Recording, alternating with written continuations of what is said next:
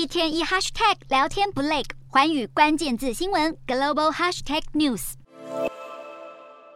好莱坞电影《铁幕行动》中，美英间谍吸收特工，假扮成俄罗斯商人，窃取古巴苏联导弹情报的谍对谍情节，令戏院影迷屏息凝气，充满紧张感。而现实中就有这么一位被称为破坏性最强间谍的美国国防情报局双面谍安娜蒙特斯，因为密谋叛国，服刑二十多年后，在本月提前出狱。现年六十五岁的蒙特斯，一九八五年加入美国国防情报局，负责处理加勒比海共产国家古巴情报。不过，早在蒙特斯几年前就读约翰霍普金斯大学期间，就被古巴特工吸收，成为双面谍，并在往后长达十七年，把美国政府在古巴的情资与动向几乎全泄露给当时的卡斯楚政权。蒙特斯手法相当高明，利用短波广播接收命令后，就会把机密变成密码，每隔几周到华府餐厅递给古巴特工。不过和其他冷战间谍不同的是，蒙特斯背叛祖国的动机并不是为了金钱利益，而是不满时任雷根总统暗中资助尼加拉瓜右派游击队，促成中美国家内乱，甚至默许反叛军犯下血腥暴行以及战争罪。